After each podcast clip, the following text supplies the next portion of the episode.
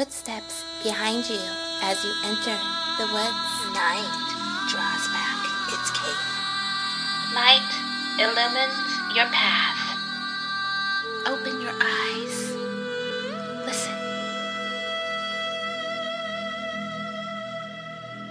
Welcome to Dark Softly Tales. Dark stories for dark hearts. I'm MavSky.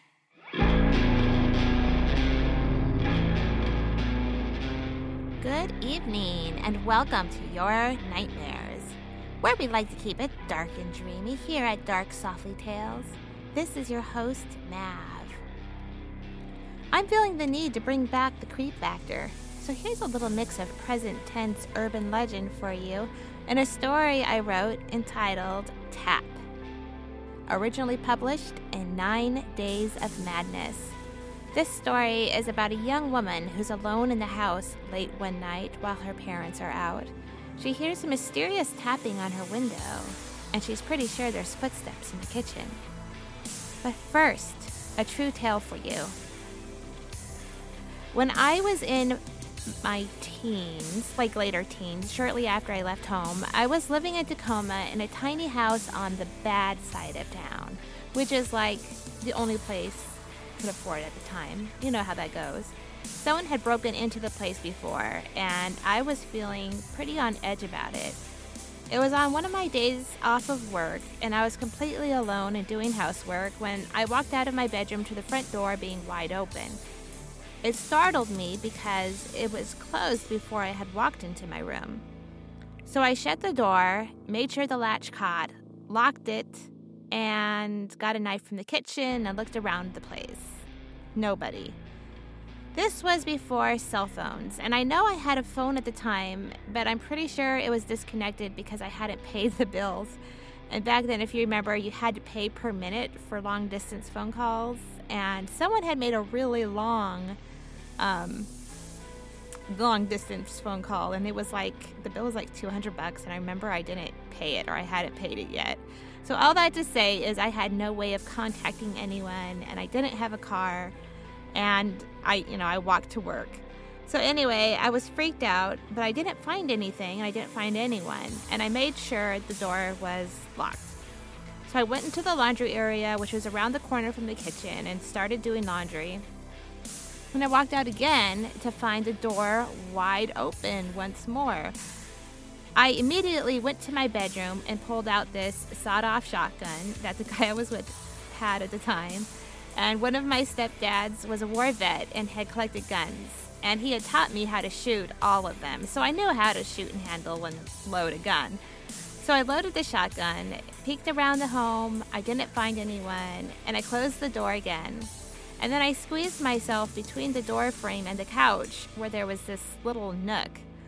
And if there was someone in the house or trying to get in, I was going to let them know that I wasn't going to play their games. So anyway, it felt like I was standing there forever. My heart was racing, listening to every single noise, wondering what it was. And I have no idea how long I was standing there waiting when there was a sudden knock at the door. I didn't have a peephole in my front door, so I couldn't see who it was, but after a few consistent knocks, I hid the shotgun under my couch pillow with my hand on it, still resting on it, as I answered the door. And I opened the door, and it was an electrician to check on the heaters. I had completely forgotten that the landlord had called a guy to come out, so of course I left the shotgun under the pillow, let the guy in, and I was so happy to see him that day. I was totally prepared for a confrontation. But I had told him what had happened, and he looked around the place as well. We didn't find anyone, and he fixed the heaters. So it all ended well. But, man, when you're young and in an isolated situation, it feels like anything can happen. And usually the worst doesn't, but sometimes it does. And I try to capture those feelings in this story. I would say that there's nothing to be afraid of, but sometimes there is, isn't there?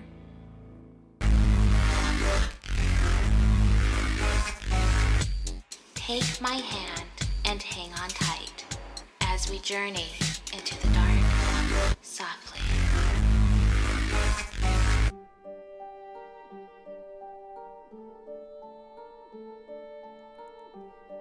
Tap by MavSky.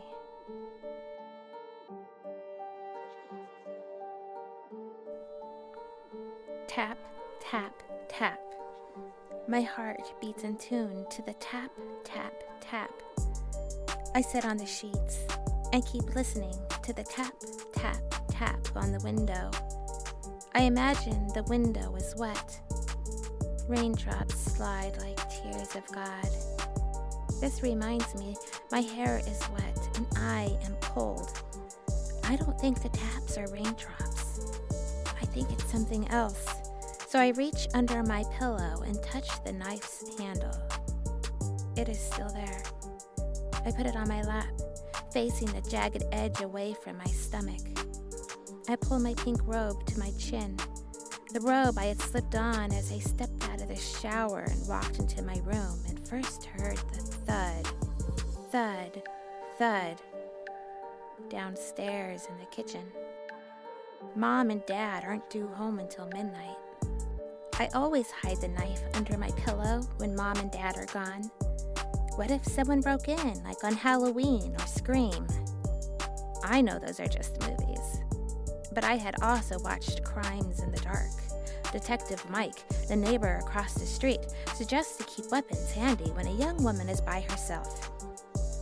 I'll be 15 next month. This qualifies me as a young woman. Detective Mike always looks so mean, so I'm never sure if I should really listen to him or not. I think the cute cop on Crimes in the Dark has much better things to say. "Charge your cell phone," says the cute cop, but my cell is downstairs in the kitchen. Tap, tap, tap. I imagine a creature in black with a white ghostly mask like in Scream. It has a bloody knife and is tapping the window. No, that's a movie. Stupid. What I need to worry about is why I haven't heard the thud, thud, thud downstairs for a while. Not for a full... I glance at my Betty Boop clock. 20 minutes. Besides, that sound was more like a creak, whisper, creak. I knew the creaking wasn't the settling house creaks they talked about on Debunk Ghost Stories, because house noises don't whisper and squeak like wet shoes on linoleum. Someone is in the house. I heard the sounds of wet shoes in the kitchen because they sounded like squeak, squeak, squeak. Not to be confused with the sound that mice make, or the sound wet mice make. Perhaps a wet mouse is making that tap, tap, tap on the bedroom window, but I can't tell. I just don't know. I can't take it much longer, the suspense. Crimes in the Dark never talked about the suspense, the sitting in a dark bedroom and waiting for something terrible that will inevitably happen. And perhaps that something terrible will be something I'll inflict on myself. I'll go insane. The cute cop from Crimes in the Dark never mentioned this either. I'll stab my pillow until the feathers fly like angel wings in the darkness. Then I'll turn on myself and slice off my ears with this butcher knife. I will. I swear I will. Because I can't stand listening to the tap, tap, tap. I keep thinking of that story Sally told me the other day, between 4th and 5th period. The story where this girl and guy are making out in his car on the beach, and they hear this tap, tap, tap on the roof. And it was an escaped villain with a hook or something like that. Then she told me this other story about a prom night last week where these two sweethearts ran out of gas on a lonely road, and he leaves her to fetch more gas, and she keeps hearing a tap, tap, tap on the windshield. And it turns out someone had chopped off his head and hung him on the tree above the car, and his blood was draining on the windshield. And the sound of the blood dripping on the windshield, I knew it didn't sound like a squeak or a creak. Was a tap, tap, tap. I had not seen this on Crimes in the Dark, nor had the cute cop mentioned this. Why wouldn't they report such a heinous crime? Why wouldn't they warn the neighborhood? Mini Detective Mike didn't say anything either, but he doesn't talk much, unless he's giving some kind of instruction. Of course, Sally did have a way of stretching the truth. She said that Connor and Jill had done it, and Jill's mother had given her a morning after pill because she might have gotten pregnant, but it turns out that all they did was kiss. So stupid. The fact of Sally stretching the truth, or that Jill was not pregnant, does not take away my fears of the hook man or maniac serial killers, because I keep hearing the tapping, tapping, tapping, and I can feel the tears on my face. They fall much faster than raindrops. I don't know what to do. So I pick up my knife and I put it between my hands, and I shiver because my hair is still wet, and I'm scared, and I pray. I pray to God that the robbers or maniac serial killers downstairs have left. I ask that the noise outside my door is just the rain leaking through the ceiling. Tap, tap, tap. Now there is another noise, slight and jarring. My doorknob is wiggling, and I am wiggling under my bed. My pink robe scrunches around my thighs. I hold the knife in front of my face. My heart keeps thudding, and I can't hear the tapping because the door is opening. I see dark boots, black boots. They seep into the blue carpet like shadows. Shadow boots are silent. I can't hear the tap, tap, tap on the window anymore. And I can't hear the thud, thud, thud of my heart anymore either. I do hear a little voice in the back of my mind. I think it's Detective Mike's, telling me to prepare. Blood courses through my veins. I clench my teeth. Silent, silent, quiet. I watch the black boots walk towards me. They stop inches from my nose. The boots glisten as if wet, but not with rain, a thicker wetness. I clench my knife. I know he is bending down, and suddenly I can hear again. I can hear his heartbeat, and mine. Thud, thud, thud. There is a unique smell. The smell reminds me of last summer when I went with Dad to Uncle Bob's farm to see the horses. It was butcher season, and the sun glinted off the metal bars straddled behind the barn and fence posts. Hanging from the bars were chickens, their legs tied, throats sliced. Blood dripped thick, and the humidity multiplied the metallic scent. This is what I smell now. And what I hear is tap, the hookman slicing, tap, serial killer chopping, tap, the blood dripping from Uncle Bob's butchered chickens. And then a head pops down from beneath the bed. It is masked in black nylon, and all I can see are the whites of his eyes and red, thin lips pressed together. I stop. I freeze. I watch the thin lips turn upwards into a smile, and I know his hands, his evil hands, are coming to get me, to hurt me. Tap, tap, tap. My mind whispers Detective Mike's instructions. And I slash, slash, stab, poke. His face disappears. I hear his boots lift and rise from the carpet. He shrieks, "Damn! Damn, bitch!" His glistening shadow boots thump into the darkness, down the stairs, away. Tar droplets left behind stain the carpet. And then it is silent, silent, quiet. I don't know if he'll return, so I hold my knife out like a cross to a vampire. It works in the movies, but movies aren't real. I wonder if Crimes in the Dark is even real. It seems so childish now. Detective Mike's self-defense instructions worked. I decided to stay where I am until Mom and Dad come home. Please, please, please come home. My heart is still racing, and my eyes are glued to the dark spots on the floor left from the masked man. I feel nauseous. Tap, tap, tap. It occurs to me what the tapping on my window could be. I thought of the prom night with the boyfriend hanging upside down over the car. I thought of Uncle Bob's chickens swinging limply in the breeze, the blood dribbling out one drop at a time.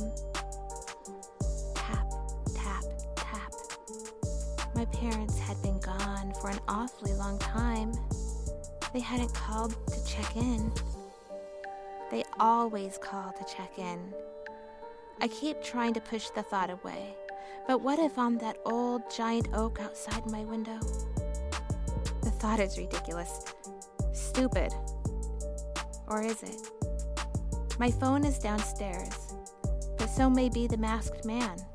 A faint creak reaffirms this fear.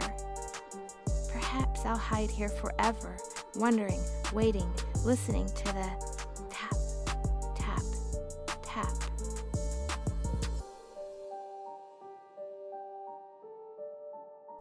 Thud, thud, thud. Detective Mike is leading me down the stairs. I see dark, globby stains. It is blood. I hear sirens and hollering and voices talking through police radios. My parents are outside my window. I know this. They are hanging upside down with their throats slit or heads lying on the ground. I know this. Detective Mike didn't say, and I didn't look, but I just know. The front door, creak, creak, creak, opens, and Detective Mike sweeps me out. He keeps asking if I've seen someone, and I keep saying yes. Shadow boots. I saw shadow boots. He whispers in my ear, "Whatever you do, don't look back. Teresa, do you hear me? Don't look back." I hear him. But I don't hear him. I swear I can still hear the tap, tap, tap. And I have to know that it's them. I have to see it with my own eyes. Detective Mike guards me with his body, so I couldn't look if I wanted. He opens the police car door. I twist to get inside.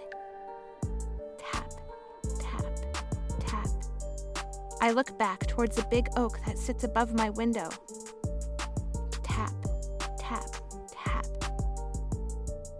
And that is when I began to scream.